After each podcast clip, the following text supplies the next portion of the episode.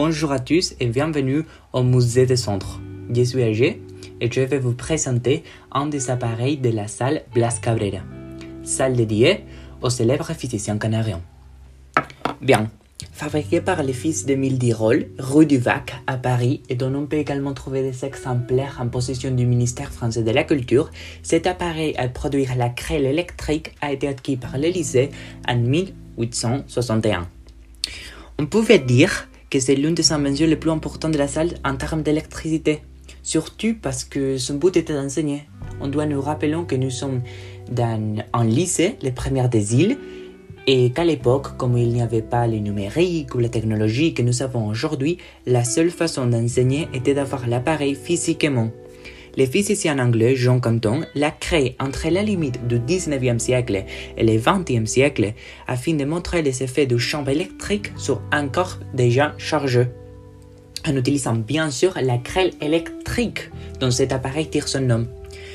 On croit que c'est aussi important de souligner qu'il a été conçu avant par le physicien italien Alexandre Volta.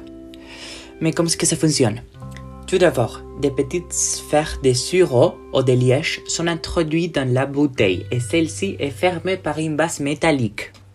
Et après, l'anneau supérieur est mis en communication avec les conducteurs des machines électriques et donc la sphère intérieure de l'appareil est chargée positivement et en raison de l'effet de la polarisation, la plaque métallique inférieure et les petites sphères de sureau sont chargées aussi, mais d'une manière négative. Autrement dit, elles sont chargées négativement, provoquant ainsi un mouvement d'attraction des petites sphères vers la sphère principale.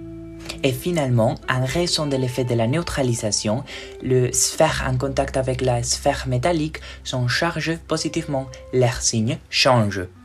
Et maintenant, les charges positives de la sphère repoussent sur la petite sphère. Elles tombent donc vers le bas. Moment auquel la polarisation recommence en répétant le processus précédent. En ce temps-là, les gens pensaient qu'il s'agissait quand même de magie, comment quelque chose pouvait léviter dans l'air et retomber pour se relever une autre fois. Et ainsi de suite, on explique tout ça de nos jours grâce à la physique.